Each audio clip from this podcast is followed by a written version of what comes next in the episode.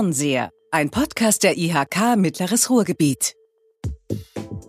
Industrie in der dritten Dimension, darüber wollen wir heute reden beim Fernseher, dem Podcast der Industrie- und Handelskammer Mittleres Ruhrgebiet. Wir wollen in die Ferne sehen, in die Zukunft, aber manche Sachen, von denen wir glauben, dass sie noch Zukunftsmusik sind, die gibt es schon. Heute lassen wir uns mal etwas 3D drucken oder wir gucken uns an, was man alles schon 3D drucken kann. Und wir reden über Etabo 4.0, was das ist. Ja, das arbeiten wir hoffentlich gleich raus. Also wir reden über das Trendthema 3D-Druck. Jeder hat dazu was zu sagen. Aber was man tatsächlich inzwischen 3D drucken kann und was eigentlich in den Drucker rein muss, damit da auch was rauskommt und wie das alles funktioniert. Wir reden vielleicht über Raketenteile oder ganze Raketen aus 3D-Druckern. Wir reden darüber, was ein Anlagenbauer mit 3D-Druck macht. Wir reden darüber, was Etabo macht. Also ich glaube, das wird richtig spannend und wir tun das mit einem ehemaligen Azubi von Etabo. Das ist Mirko Gantenberg. Mirko, herzlich willkommen. Hallo, Erik, danke für die Einladung. Und mit Pascal Böcker, einem jetzt ganz frischen Azubi bei Etabo und Teil der Initiative Etabo 4.0. Beide arbeiten oder machten ihre Ausbildung oder machen ihre Ausbildung bei Etabo Energietechnik und Anlagenservice GmbH in Bochum. Pascal, herzlich willkommen. Vielen Dank für die Einladung. Hallo. Und mein Name ist Erik Weig. Ich darf diesen Podcast im Auftrag der IHK Mittleres Ruhrgebiet moderieren und ansonsten arbeite ich auch für diese IHK. Ich bin gespannt. Könnt ihr mal ganz kurz euch beide vorstellen und danach erklären, was Etabo macht? Einfach damit man das so ein bisschen einordnen kann. Vielleicht fängst du an, Mirko. Ja, äh, ich bin Mirko Gantenberg, bin noch recht jung, 22 Jahre alt, habe meine Ausbildung schon abgeschlossen seit drei Jahren bei der Etabo und ja, die Ausbildung erstmal an sich ist gewesen zum technischen Produktdesigner für Maschinen- und Anlagenkonstruktion und ja, und ganz nebenbei äh, als du deine Ausbildung abgeschlossen hast im Jahr 2017, warst du einer der Besten deines Jahrgangs und wurdest als Star der Ausbildung bei der IHK geehrt. Genau, das ist richtig. Das war auch ein sehr schönes Event. Und heute ähm, bist du bei Etabo, das muss man auch mal sagen, mit deinen jungen Jahren für das Thema Innovation zuständig. Genau, also nach der Ausbildung habe ich dann erstmal im Engineering weitergearbeitet, allerdings mit einer stark reduzierter Stundenzahl, weil ich noch das Fachabitur nachgeholt habe, weil ich jetzt aktuell auch berufsbegleitend Maschinenbau studiere im fünften Semester. Ja, und letztes Jahr haben wir uns ja, mit dem Thema Innovation auch beschäftigt und unter anderem ja seit ja, September letzten Jahres kümmere ich mich um die Innovationsthemen bei Etabo. Das heißt viele organisatorische Themen, aber arbeite natürlich auch selbst an den Themen mit. Pascal. Ja, ähm, mein Name ist Pascal Böcker. Äh, ich bin jetzt ganz frischer Azubi bei der Etabo. Ähm, das heißt, ich bin erst im September gestartet und wurde direkt dann auch in das Innovationsteam quasi aufgenommen äh, was jetzt bei uns auch fester Bestandteil der Ausbildung ist. Und ähm, ja, ich habe schon ein bisschen Vorkenntnisse, auch was 3D-Druck und so angeht. Ich beschäftige mich schon länger mit dem Thema, auch schon vor meiner Ausbildung, weil ich es einfach spannend finde. Und ähm, deshalb äh, habe ich mich auch direkt gemeldet, als es um den Podcast ging, weil ich auch anderen zeigen möchte, ähm, was das Thema so äh, an Möglichkeiten bietet und welche Offenbarungen man da erleben kann. Okay, aber jetzt sagt uns mal zur Einordnung, was macht die Firma Etabo Energietechnik und Anlagenservice GmbH, bevor wir dann zum 3D-Druck kommen? Genau, also kurz die Etabo, die ist seit über 40 Jahren im Anlagenbau tätig. Ja, was heißt Anlagenbau? Genau, was sind das, das für Anlagen? Genau, Anlagen, ähm, das sind unter anderem Kraftwerke, also das ganz klassische Kohlekraftwerk, was viele kennen aus den Medien auch. Das können Anlagen sein in der Chemiebranche, in Raffinerien, Industrieanlagen. Das heißt im Grunde genommen, wir kommen ja geboren aus dem Hochdruckrohrleitungsbau, machen heutzutage natürlich auch viel Industrierohrleitungsbau. Überall, wo sie Armaturen, Rohrleitungen finden, da sind wir auch vertreten, machen Service, Reparatur, Austausch, Neubau. Wie groß ist Etabo? Etabo ist jetzt um die 450 Mitarbeiter groß und ähm, ja, gehören noch zu den ja, mittelständischen Unternehmen. Aber das hört sich schon nach so einem sehr klassischen Industrieunternehmen an. Das kann man schon so sagen. Ihr seid nicht so eine Start-up-Bude, wo nur so Freaks rumlaufen und auf dem, ähm, auf dem Rollbrett durch die Firma fahren, sondern ihr seid ein klassischer Industriebetrieb. Genau, also im Grunde genommen kann man, wenn wir jetzt außerhalb des Innovationsteams gucken, sagen, wir sind da ganz klassisch äh, ja, ein Industrieunternehmen. Genau. Jetzt habe ich ja hier einen Azubi sitzen und einen ehemaligen Azubi. Das ist ja schon ungewöhnlich an sich. Ja, normalerweise würde man sagen, ah ja, wir schicken den Geschäftsführer oder wir schicken den CEO oder wie die immer so heißen, diese wichtigen Funktionäre. Und jetzt kommen hier zwei Azubis. Das muss irgendwas mit Etabo zu tun haben. Und deshalb, äh, Mirko, vielleicht erzählst du mal, weil du warst ja auf jeden Fall dabei. Was ist das Besondere an diesem ich sage jetzt mal, berühmten Azubi-Projekt von Etabo. Was ist damals passiert? Das musst du jetzt kurz erzählen. Und am besten noch in wenigen Worten. Ja, das äh, Projekt hat damit angefangen, dass unser äh, damaliger Geschäftsführer, der Nico Korte, uns die Chance gegeben hat, einen 3D-Drucker anzuschaffen. Wir haben ein Budget bekommen. Und im Grunde genommen war das der Projektstart. Ähm, wir haben uns dann gefragt, ja gut. Du sagst das so lapidar, also wir haben da so ein Projekt gemacht und wir haben so ein Budget bekommen. Das musst du, musst du erklären. Genau, also es. Äh, also Nico, Nikolas Korte ist übrigens mein Veränderungsfreund, das muss ich einmal sagen, heute mindestens. Der kam zu euch, zu den Azubis und hat was gesagt? Genau, er hat gesagt, er möchte äh, mit uns ein Projekt machen, ähm, wo wir auch, ja, der Hintergrund ist unter anderem auch die, der Fachkräftemangel. Also alle reden drüber und äh, ja, nur wenige machen was. Und er möchte uns die Chance bieten, ja, tatsächlich konkret gemeinsam da irgendwas zu machen und hat uns halt den Freiraum gegeben, mit Hilfe des Projektes, wir nennen es jetzt mal Etabo 4.0, tatsächlich äh, im, ja, mit Hilfe des 3D-Drucks ein eigenes Projekt durchzuführen. Also habt ihr Geld bekommen, um etwas mit 3D-Druck zu machen oder hättet ihr auch was anderes machen können? Das war schon für den 3D-Druck vorgesehen. Wir ja. hatten allerdings keine weiteren Vorgaben. Also wir hatten kein Projektziel. Wir hatten keine Vorgabe, welcher 3D-Drucker es sein soll. Wir hatten ähm, ja das Budget und die Freigabe, dass wir einen Drucker kaufen können. Und dann standen wir natürlich erstmal. Und daraus dann zu machen, was ihr wollt. Genau. Wie viele Azubis wart ihr? Ähm, wir waren nicht nur Azubis, sondern auch junge Mitarbeiter bis 30 hatten ja, wir ähm, ja. jetzt am Anfang gehabt. Wir waren ähm, ja sechs, sieben Leute. Also die Beteiligung war Mal mhm. mehr, mal weniger. Es gab ein paar Kollegen, die dann gesagt haben, nee, das ist irgendwie nicht so mein Ding, da habe ich keine Lust mhm. drauf. Ähm, aber der Großteil hat wirklich gesagt, oh, das ist eine coole Chance. Die bekommt nicht jeder. Das ist doch recht einmalig. Und ähm, ja, wir hatten dann natürlich erstmal ein großes Problem. Ja, wir haben eine Möglichkeit, aber was machen wir draus? Und das war am Anfang eigentlich das größte Problem, sich selbst ein Ziel zu setzen, was am Ende natürlich auch einen Mehrwert bieten soll. Also nicht nur, wir wollten jetzt nicht einfach einen 3D-Drucker anschaffen und irgendwas machen, und quasi Zeit verplempern, sondern wir wollten was damit erreichen. Ja, und dann ähm, ja, haben wir uns hingesetzt, einen Projektplan erarbeitet, wo wir uns erstmal selbst die Frage gestellt haben, was können wir überhaupt mit 3D-Druck machen und haben uns dann das erste Mal mit diesem Thema 3D-Druck richtig auseinandergesetzt. Ich wollte gerade sagen, ihr hattet auch alle keine Vorerfahrung. Genau, eigentlich null. Also da war das wirklich zu dem Zeitpunkt, das war jetzt ja circa fünf Jahre her, da war das ähm, ja gerade so im Kommen. Ne? Da sprach man so von den ersten 3D-Druckern ja, und dann ähm, musste man sich damit irgendwie mal auseinandersetzen, weil man hatte ja Bock drauf, das zu machen und war dann ja irgendwo auch in der Verantwortung, dann da auch voranzukommen. Ja, dann haben wir uns zusammengesetzt, einen Projektplan erarbeitet mit groben Zielen. Wir haben uns ein paar Meilensteine gesetzt. Ähm, ja, das war zum einen, wir wollen erstmal irgendwas rausbekommen. Ja, wenn man was druckt, es ist ja jetzt kein Papierdrucker, wo man sagt, ich drucke mir jetzt einfach eine PDF aus, sondern es ist ja schon eine andere Nummer. Und ähm, der nächste Step war dann eine Qualität rauszubekommen, die man vielleicht auch mal einem Kollegen zeigen kann, der nicht in diesem Projekt ist, der das ähm, vielleicht auch dann äh, ja nicht nachvollziehen kann, was für eine Arbeit dahinter steckt.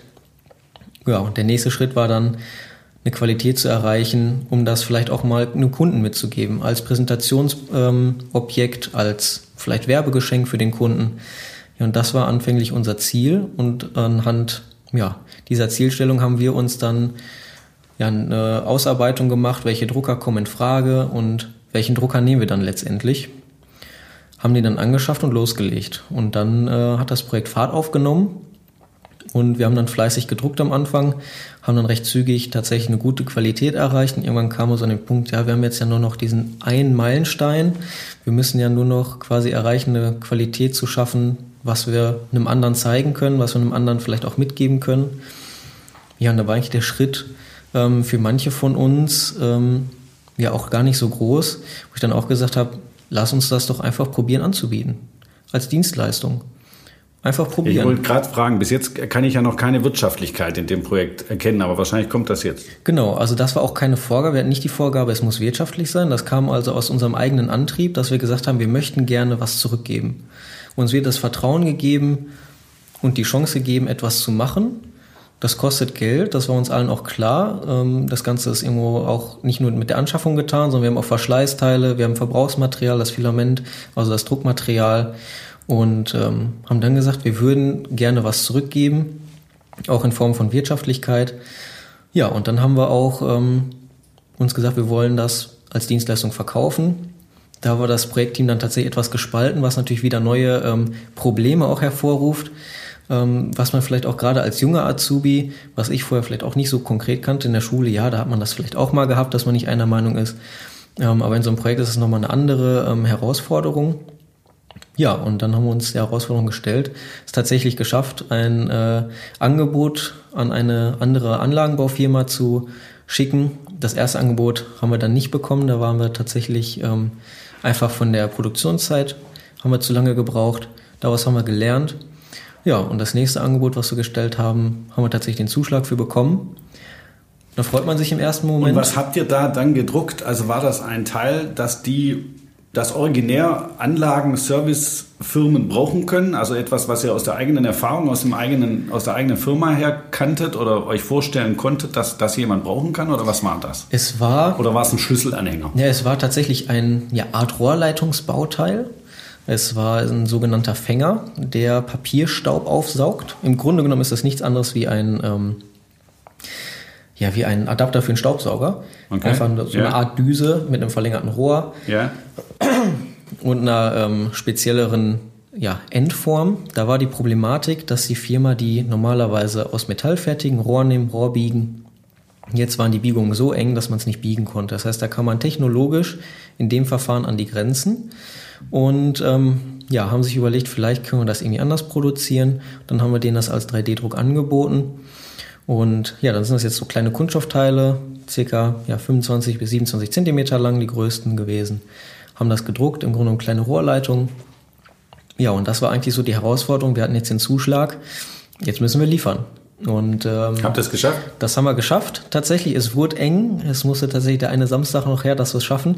Aber wir haben äh, letztendlich alles geschafft in der Zeit, in der Qualität, das abzuliefern, wie wir es wollten, haben das dem Kunden dann natürlich auch persönlich überreicht und ähm, waren für uns dann natürlich sehr glücklich darüber, dass das funktioniert hatte. Der Kunde war glücklich, da haben wir natürlich noch mal ein bisschen gequatscht, wie lief das denn so und ja, aus so einem Projekt nimmt man natürlich für sich ganz viel mit, gerade am Anfang, wenn man überhaupt nichts mit dem Tagesgeschäft so zu tun hat, da einfach mal ja wirklich die Erfahrung zu machen, wie sieht das aus, wenn man da ähm, jemandem auch was zusagt und man muss dann liefern und am Ende hängt dann natürlich auch Geld dran. Und ähm, ja, das war für uns natürlich super. Und äh, ja, der Nico hat sich glaube ich auch ganz gut darüber gefreut, dass er am Ende an so einem Projekt ähm, doch so ein Erfolg dann beikam und das Ganze ging dann natürlich auch noch weiter. Das hat dann nicht aufgehört. Also das heißt, du würdest ganz klar sagen, das sehe ich auch in deinen strahlenden Augen, das können die Hörerinnen und Hörer jetzt nicht sehen, aber das hat deine Ausbildung bereichert und das hat auch deine Persönlichkeitsentwicklung positiv beeinflusst, in so jungen Jahren so ein großes Projekt machen zu dürfen. Auf jeden Fall. Also erstmal diese Chance zu bekommen in der Ausbildung. Man hat sich natürlich in der Berufsschule mit anderen Kollegen unterhalten und ähm, ja, wenn man dann gehört hat, ähm, wie Was so unterschiedlich machen. das ist, genau. Also wenn man dann halt sagt, okay, ja, nee, ich setze mich jetzt freitags jeden oder jeden Freitag mal für zwei, drei Stunden an den 3D-Drucker und spiele in Anführungsstrichen mal ein bisschen am Drucker rum. Ähm, und hört dann die anderen Kollegen, die dann vielleicht Freitag auch nochmal eine Stunde länger bleiben müssen, weil, äh, es einfach gefordert ist, dann ist das schon ähm, ja ein klares Zeichen dafür, dass es äh, ja nicht alltäglich ist, sondern schon was Besonderes. Und ich denke auch gerade in der persönlichen Entwicklung ähm, hat das schon sehr viel gebracht. Es ist immer noch mal was anderes, wenn man sich mit vielleicht Kollegen unterhält oder Bekannten, die man irgendwo getroffen hat, vielleicht aus dem Sportverein und dann tatsächlich auch Kontakt mit einem Kunden aufnehmen muss, muss mit einem Kunden sprechen, was äh, nicht immer einfach ist, vor allem wenn vielleicht eine Problematik da ist, weil was nicht funktioniert, ähm, wie zum Beispiel man kann den Termin nicht halten oder ähm, man ist irgendwie im Preis nicht einig, all solche Dinge, die hat man vorher nicht in diesem Maße erlebt Und das prägt einen schon ähm, für die Zukunft. Und da kann ich eigentlich ja, nur sagen. wahrscheinlich auch eine Kalkulation auflegen für das Ding. Ihr musstet ja irgendwie rausfinden, was kann der Preis sein, den ihr anbietet? Genau, also das war natürlich auch wieder eine Herausforderung. Wie viel Zeit brauche ich dafür? Das ist ja. eins der größten Themen, was man auch dabei gelernt hat, einzuschätzen, wie viel Zeit ähm, nimmt so ein Projekt überhaupt in Anspruch. Wenn ich ja. sowas anbiete, es ist ja nicht damit getan, dass ich auf ein Knöpfchen drücke und es läuft. Und ähm, ja, auch da mussten wir dann erstmal eine Basis schaffen, haben wir eine Excel-Tabelle angelegt, die wir dann auch zusammen mit dem Ausbilder oder auch beziehungsweise mit dem Einkauf, die auch schon mal drüber geguckt haben, dann halt gemeinsam erarbeitet haben. Das heißt, wir hatten da, wir konnten Unterstützung von allen Ebenen einholen, ob es jetzt äh, ja, von den Kollegen aus der eigenen Abteilung ist, ob es vom Ausbilder ist, ob es äh, ja, von den Geschäftsführern ist. Ähm, die Unterstützung hatten wir aber wir haben nichts aufgebrummt bekommen und konnten da wirklich frei entscheiden. Das heißt, wir haben dann so weit gearbeitet, bis wir mal eine Frage hatten, ja, sind dann auf die Leute zugegangen, konnten dann mal Fragen klären und haben dann am Ende eine Kalkulationstabelle erstellt, mit der wir tatsächlich auch ähm, ganz gut den Aufwand treffen konnten. Pascal, wie ist es für dich, wenn du das heute so hörst, was damals war? Das war auch ein ziemlicher Hype in der Presse. Das ging ganz mhm. viel um das Thema New Work. Wie kann man so modern mit Azubis umgehen? Ist von dem Spirit heute noch was da? Also spürst du das, dass du bei einem modernen Ausbildungsbetrieb bist? Genau, also ähm, ja, das spüre ich auf jeden Fall.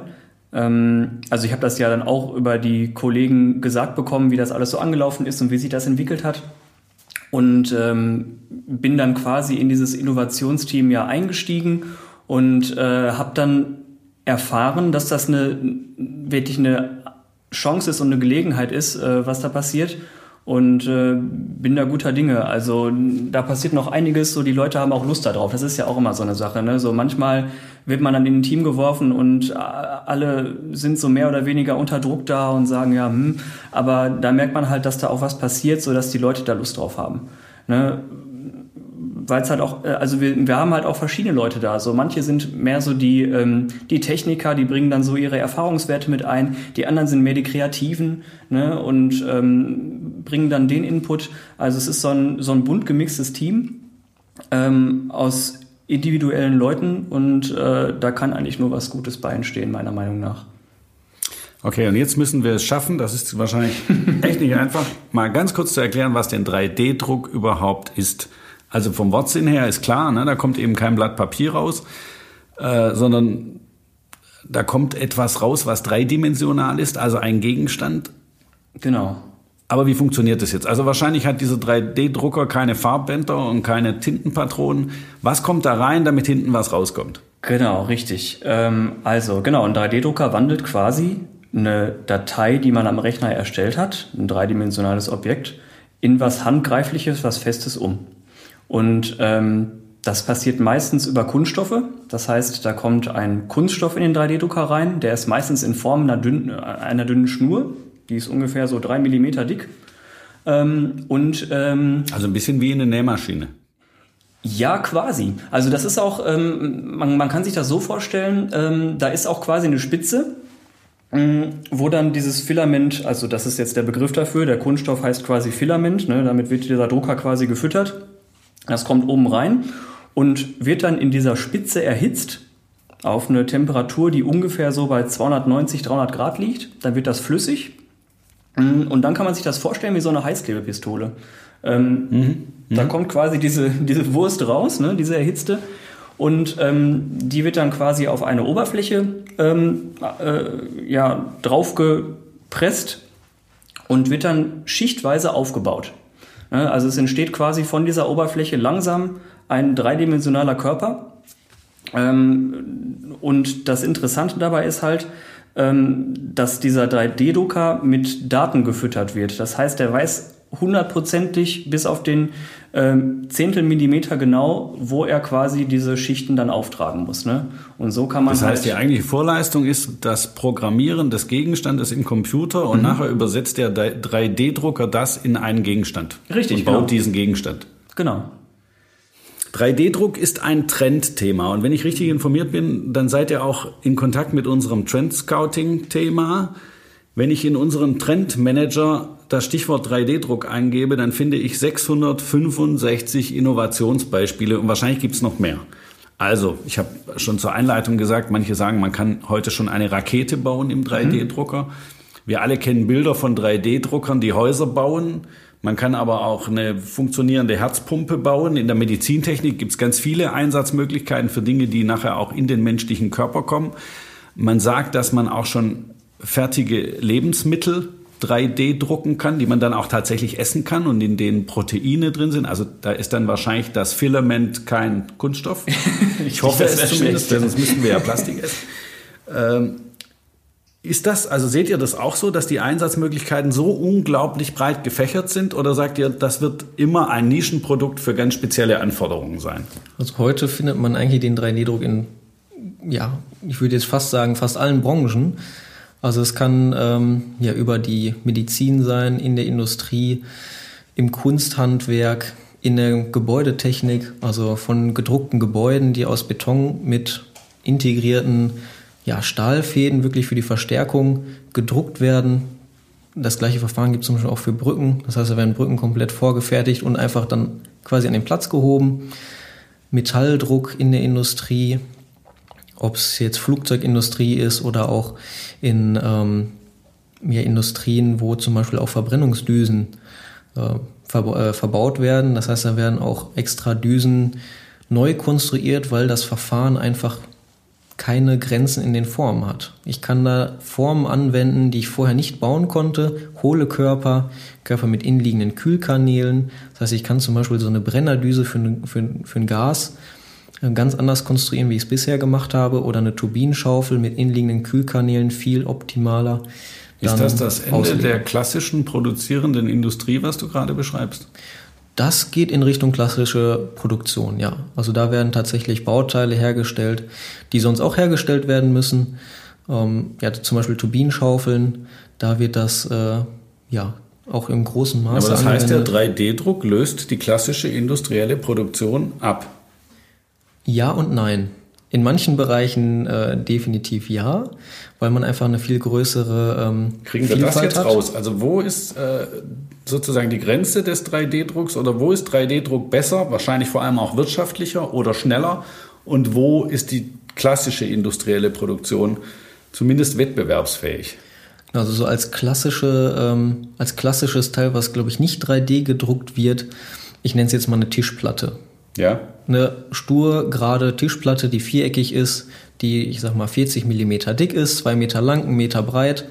Ähm, die ist so, also die kann man 3D drucken, ja. Aber dann muss es was ganz Spezielles sein, was Einmaliges, wo wir dann beim Thema 3D-Druck sind. 3D-Druck ist eher für Bauteile in geringen Stückzahlen gedacht. Aha, warum? Also wenn ich jetzt ähm, so ein Teil konstruiere, da habe ich natürlich einen gewissen Aufwand, den habe ich auch für Teile, die ich in Serienproduktion fertige. Aber die Maschinen sind an sich viel teurer ähm, für, ähm, ja, für diese Produktion des einzelnen Bauteils. Ähm, nee, für die Massenproduktion eigentlich so. Also wenn ich jetzt viele Bauteile produziere, auf ja. das einzelne Bauteil gesehen, ist der 3D-Druck teurer, weil ich gar nicht diesen Durchsatz habe. Ah, also okay, wenn ich jetzt als also wenn ich von einem Teil 1000, 10.000, eine Million Stück mache, dann ist die klassische industrielle Produktion möglicherweise wirtschaftlicher. Genau, also jetzt mal ähm, als Beispiel für den 3D-Druck, wenn wir da hingehen zum Beispiel zu einem Turbinenbau, es laufen jetzt nicht jeden Tag 20.000 Turbinen vom, vom Band. Ne? Also es sind wirklich Teile, da wird ja alle paar Wochen vielleicht mal eine Turbine fertig. Und das heißt, so eine Turbinenschaufel, die ist ja auch sehr speziell für eine ähm, Anforderung gebaut. Das heißt, von diesen Bauteilen habe ich nicht viele. Ich habe geringe Stückzahlen, vielleicht habe ich 10, 20, 30 Stück. Die kann ich relativ gut im 3D-Druckverfahren abbilden, da ich von der Produktionszeit her vielleicht länger bin, als wenn ich die Bauteile klassisch fertige. Aber gesehen auf die Stückzahl bin ich dann äh, deutlich schneller, als wenn ich eine Form erst erstellen muss für große Bauteile, für große Massen. Habe ich verstanden. Aber jetzt ist es so, zumindest Stand heute, ähm, dass unglaublich viel Plastik, ich sage mal, eingesetzt wird, verbraucht wird beim 3D-Druck. Und da setzt natürlich auch die Kritik an, 3D-Druck ne, setzt viel Plastik ein, das ist nicht gut. Ähm, teilt ihr das?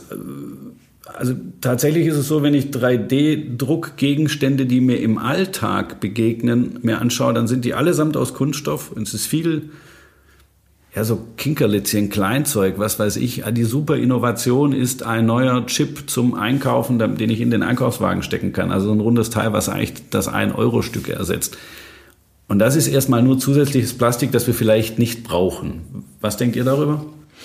Mm, ja, also das so kann man, also man, man ist so getrennter Ansicht. Ähm, das stimmt, es gibt viele, die damit so Kinkerlitzchen drucken, sag ich mal. Es gibt aber auch die andere Seite, die sich wirklich mit dem Thema äh, Nachhaltigkeit und Umweltfreundlichkeit befasst und äh, probiert da auch Lösungen zu finden. Also es gibt zum Beispiel, ähm, wenn man jetzt mit einem 3D-Drucker was druckt und es funktioniert nicht, da hat man quasi diesen Plastikklumpen ähm, und äh, der, der Trick ist halt dabei, den nicht unbedingt wegzuwerfen, sondern vielleicht Möglichkeiten zu finden, den wieder einzuschmelzen und wieder in dieses Ursprungsmaterial zurückzuversetzen, dass man halt quasi damit nochmal einen neuen Druck ansetzen kann. Äh, da gibt es Möglichkeiten mittlerweile schon, äh, damit haben sich Firmen befasst. Ähm, es gibt auch mittlerweile nachhaltiges Filament, das heißt, man muss nicht unbedingt mehr aus, äh, aus Kunststoffen drucken. Ähm, es gibt da auch mittlerweile Filamente, die so ähm, aus Holz sind zum Beispiel, die man verarbeiten kann. Ähm, es gibt auch ähm, zum Beispiel Drucker, die ähm, da gibt es ein spannendes, das ist übrigens auch in eurem, ähm, in eurem Manager mit drin, äh, das Thema, da hat jemand ähm, für so ein Korallenriff so Terrakotta-Platten gedruckt quasi, also aus, einem, aus, einem, aus einer Keramik quasi. Ähm, und äh, die benutzen diese Platten, die haben so eine, ja, so eine wellige Oberfläche und ähm, die benutzen die Platten, um damit Korallenriffe wieder aufzubauen, indem sie dann auf diese wellige Oberfläche quasi Korallen wieder anpflanzen, die sich dann vermehren können.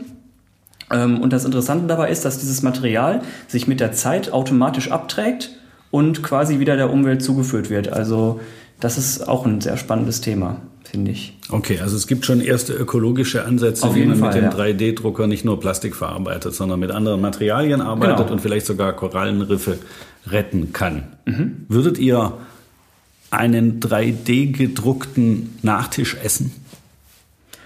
Ich will es auf jeden Fall probieren. Definitiv ja. Also Ja. da gibt's mittlerweile auch schon so interessante Projekte, dass der Nachtisch quasi von selber wächst. Also da wird so eine Masse gedruckt, die ähm, ja quasi biologische Stoffe enthält, die dann anfangen zu wachsen, wie zum Beispiel Pilze. Und da wächst dann quasi dieser Pilz direkt in dieser Form und das kann man hinterher vollständig essen. Das ist äh, ja vollkommen natürlich, nicht gefährlich. Also da würde ich äh, auf jeden Fall das Ganze mal probieren. Das hört sich echt spooky an. äh, Mirko, jetzt hast du vorhin gesagt, das ist auch weitergegangen, also aus diesem Azubi-Projekt. Und wir haben dann einmal ein Angebot abgegeben bei so einem Anlagenbauer und die haben das auch tatsächlich gekauft. Wie, was macht ihr heute mit dem 3D-Drucker? Ist das was, was in eurer eigenen Firma, also bei Etabo Anwendung findet, oder ist es immer noch was, was sich eher nach extern richtet? Was, was, was, wie ist heute das Projekt? Ja, wir haben ähm, in diesem, im Laufe des Projektes natürlich auch verschiedene andere Verfahren kennengelernt.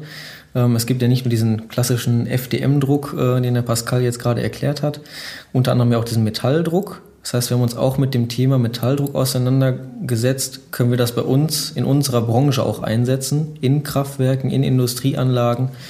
Haben dann im Grunde ja, klassische Bauteile für den 3D-Druck rausgesucht, die jetzt ich sag mal, nicht einfach gerades Rohr sind, sondern ein bisschen komplizierter von der Form, die in der Fertigung schwieriger sind, die vielleicht aufwendig gegossen werden müssen, gegebenenfalls Nacharbe äh, ja, große Nacharbeit erfordern oder aus mehreren Teilen zusammengesetzt und zusammengeschweißt werden müssen, haben diese Bauteile rausgesucht, haben die dann zusammen mit der Hochschule Ruhr West analysiert hinsichtlich der Druckbarkeit, hinsichtlich der Kosten unter ja, verschiedenen Aspekten. Ja, ein Aspekt, ja, komplette Eigenfertigung, eigene Anlage anschaffen, eigen fertigen die Bauteile oder halt die Bauteile extern fertigen lassen über einen Anbieter und haben dann allerdings festgestellt, die Bauteile sind ja zu dem Zeitpunkt vom preislichen her 10 bis 15 mal teurer gewesen. Wenn Und ihr die im 3D-Drucker gedruckt Wenn wir hättet? die im 3D-Drucker gedruckt hätten. ja. Und dann haben wir natürlich gesehen, gut, beim 3D-Druck haben wir einen zeitlichen Vorteil. Die Bauteile sind eher schneller? schneller, also da ist man flexibler, wenn man sagt, ich brauche jetzt unbedingt ein Bauteil, kann das vielleicht morgen schon fertig sein. Okay, wenn ich ja. jetzt zu einem klassischen ähm, Anbieter gehe, der diese Bauteile verkauft, dauert das gegebenenfalls drei Tage. Mhm. Haben dann natürlich geguckt, haben wir diese Anwendungsfälle, dass wir diese Zeitproblematik haben. Und da haben wir dann herausgefunden, die Bauteile, die tatsächlich druckbar wären, die sind ähm, ja so weit verfügbar, dass sich das nicht rentiert hätte und der Kunde auch nicht bereit gewesen wäre, diesen Preis zu zahlen. Dadurch haben wir jetzt das Thema erstmal Metalldruck bei uns ja, beiseite gelegt. Was natürlich nicht heißt, dass das morgen wieder anders aussieht. Das kann sich jeden Tag ändern, wenn man in die Luftfahrt guckt. Die bauen Bauteile ähm, ja, in den, im großen Airbus ein, weil man damit ein paar Gramm spart und da übers Jahr gesehen ja, viele äh, Kilos bzw. Tonnen an Kerosin einspart, was natürlich dann wieder einen umweltfreundlichen Aspekt darstellt und natürlich letztendlich auch einen finanziellen Aspekt für den Betreiber. Und ja, da sind wir dann natürlich an den Punkt gekommen, wo wir gesagt haben, das ist Jetzt okay, also so Metalldruck erstmal zur Seite gelegt sozusagen. Genau. Aber macht ihr trotzdem weiterhin noch was mit dem 3D-Drucker oder steht der gerade rum und verstaubt? Nee, wir haben äh, auch noch einen zweiten 3D-Drucker angeschafft mit ähm, ja, zwei Köpfen, die tatsächlich auch parallel oder spiegelbildlich drucken können. Und ja, haben das Thema weiter den Auszubildenden auch zur Verfügung gestellt. Das heißt, die, ich sag mal, Älteren, die geben jetzt ihr Wissen an die Neuen weiter also so wie der Pascal, der jetzt neu dazugekommen ist, auch der soll die Chance bekommen, da eigenständig dran ja, zu wachsen, seine Erfahrungen zu machen, aber natürlich auch von unseren Erfahrungen zu profitieren. Und ähm, somit haben wir jetzt ja quasi ein System beschlossen, dass wir ähm, ja ein rotierendes äh, Projekt machen. Das heißt, wir haben einen Projektleiter, wir haben einen ja, sogenannten Ausbilder für den 3D-Druck und wir haben einen technischen Support. Das heißt, äh, diese drei Rollen, die rotieren, die werden jedes halbe Jahr durchgetauscht, sodass jeder mal an jeder Stelle steht und dann natürlich auch jede Problematik selbst abbekommt, wo man vielleicht in der einen Rolle sagt, da musst du jetzt mal irgendwie hier helfen als technischer Support, das funktioniert nicht. Und dann aber auch wiederum in der Lage ist, da kommt jetzt einer auf mich zu, ich muss ihm jetzt helfen. Ja, und da sind wir jetzt mal äh, gespannt, wie das so läuft. Ähm, das ist jetzt im Gange, das heißt, die ganzen Azubis, natürlich alles freiwillig, wer Lust hat. Wer keine Lust hat, äh, der muss natürlich nicht mitmachen. Das ist immer ganz wichtig dabei. Ähm, ja, da sind wir jetzt am Rotieren. Pascal, weißt du schon, was du dieses Jahr noch mit dem 3D-Drucker machen möchtest? Ähm, ja, auf jeden Fall. Also wir haben jetzt auch gerade wieder ähm, über ein, zwei Themen gesprochen. Ähm, zum einen sind wir gerade dabei, was ich auch ganz spannend finde, äh, so ein ja, spezielles Zahnrad zu drucken. Ähm, hört sich jetzt erstmal einfach an, so einfach ein paar Zähne an so ein 3D-Modell ranzupappen, aber ähm, das ist schon ein bisschen komplexer. Äh, da gibt's dann auch spezielle Zahnrad, äh, Zahnradgeneratoren in der Software, die man benutzen kann dafür, ne, dass das auch am Ende alles passt. Und ähm, ja, damit fängt es jetzt gerade so an. Ein Zahnrad wofür? Ähm, das ist, glaube ich, für, ein, ähm, für so einen Schiffsmotor. Für, für, für, so einen Schiffsmotor. Genau. Ja. Ein Anlasserrad. Ein Anlasser, ah, okay. Ja, genau. Für einen Handanlasser. Ja. ja. Das wollen wir jetzt mal testen, ob das funktioniert. Genau. Okay, also ich sehe schon, ihr habt, ihr habt noch was vor. Äh, ja, auf jeden Fall. Also auf jeden Fall. genau, was halt wichtig oder was uns auch wichtig war bei dieser, bei diesem System, ähm, zum einen können die Azubis ihre eigenen Projekte oder auch jungen Mitarbeiter ihre eigenen Projekte da umsetzen. Also wenn ich jetzt eine Idee habe von zu Hause, ähm, mir ist irgendwie ein Schalter abgebrochen, den kriege ich vielleicht nicht mehr, weil er so alt ist, dann drucke ich mir den einfach neu. Also was heißt einfach? Erstmal muss ich das hinkriegen, das Modell zu erstellen, das auszudrucken, das muss in der Qualität rauskommen, wie ich es haben möchte. Aber die andere Variante ist dann natürlich auch, dass unsere ähm, ja, Teammitglieder lernen, wie so ein Projekt abläuft. Also von Anfang an bis zum Ende, vom ersten Kundengespräch bis hin, ja, im Grunde genommen zum Versand der Bauteile, sodass wir auch äh, da immer offen sind, ähm, ja, für Anregungen von außen. Das heißt, unsere Azubis machen Aufträge für, ähm, für Externe, die auf uns zukommen, ob es jetzt Wärmemittel ist, ob es tatsächlich Bauteile sind, die mechanisch äh, eingesetzt werden. Ja, sodass äh, die dann wirklich mit dem Kunden erstmal sprechen müssen, was sind denn die Bedarfe, ähm, was kann man da ähm, von umsetzen, wie soll das Ganze aussehen, da muss geklärt werden, wer macht das 3D-Modell, dafür sind wir natürlich ähm, ja, prädestiniert, das ist ja Teil unserer Ausbildung, solche 3D-Modelle zu erstellen, wo andere dann wieder sagen, ja, ich habe eine Idee, aber ich krieg's nicht umgesetzt. Und ähm, das ist dann auch nochmal so ja, die Leistung, die man da erbringen muss, die Gedanken des anderen zu verstehen, in ein Modell umzusetzen, was dann den Vorstellungen des Kunden zu entspricht, also, ja, entspricht. Und ja, das dann natürlich auch durchzuführen, bis das am Ende gedruckt ist, der Kunde in der Hand hält und damit zufrieden ist. Also ich merke, Mirko liebt das Projekt immer noch und Pascal freut sich drauf und liebt es wahrscheinlich jetzt auch schon. Wenn wir es heute geschafft haben, eines der ersten agilen Azubi-Projekte der Welt zu erklären, und das war eben bei Etabo, und wenn wir es dann noch geschafft haben zu erklären, was, was 3D-Druck ist, dann, dann haben wir schon ganz schön viel geschafft, finde ich. Ich danke euch beiden. Mir hat Spaß gemacht. Mirko, Pascal, vielen Dank. Ich hoffe, ich hoffe für euch war es auch okay. Auf jeden Fall, ja. Ja.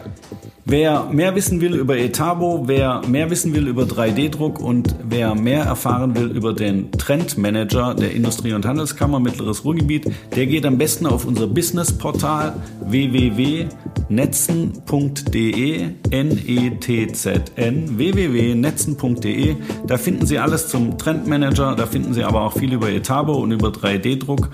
Und ich sage vielen Dank an euch beide und an die Hörerinnen und Hörer sage ich, lassen Sie uns in Kontakt bleiben. Bis zum nächsten Mal.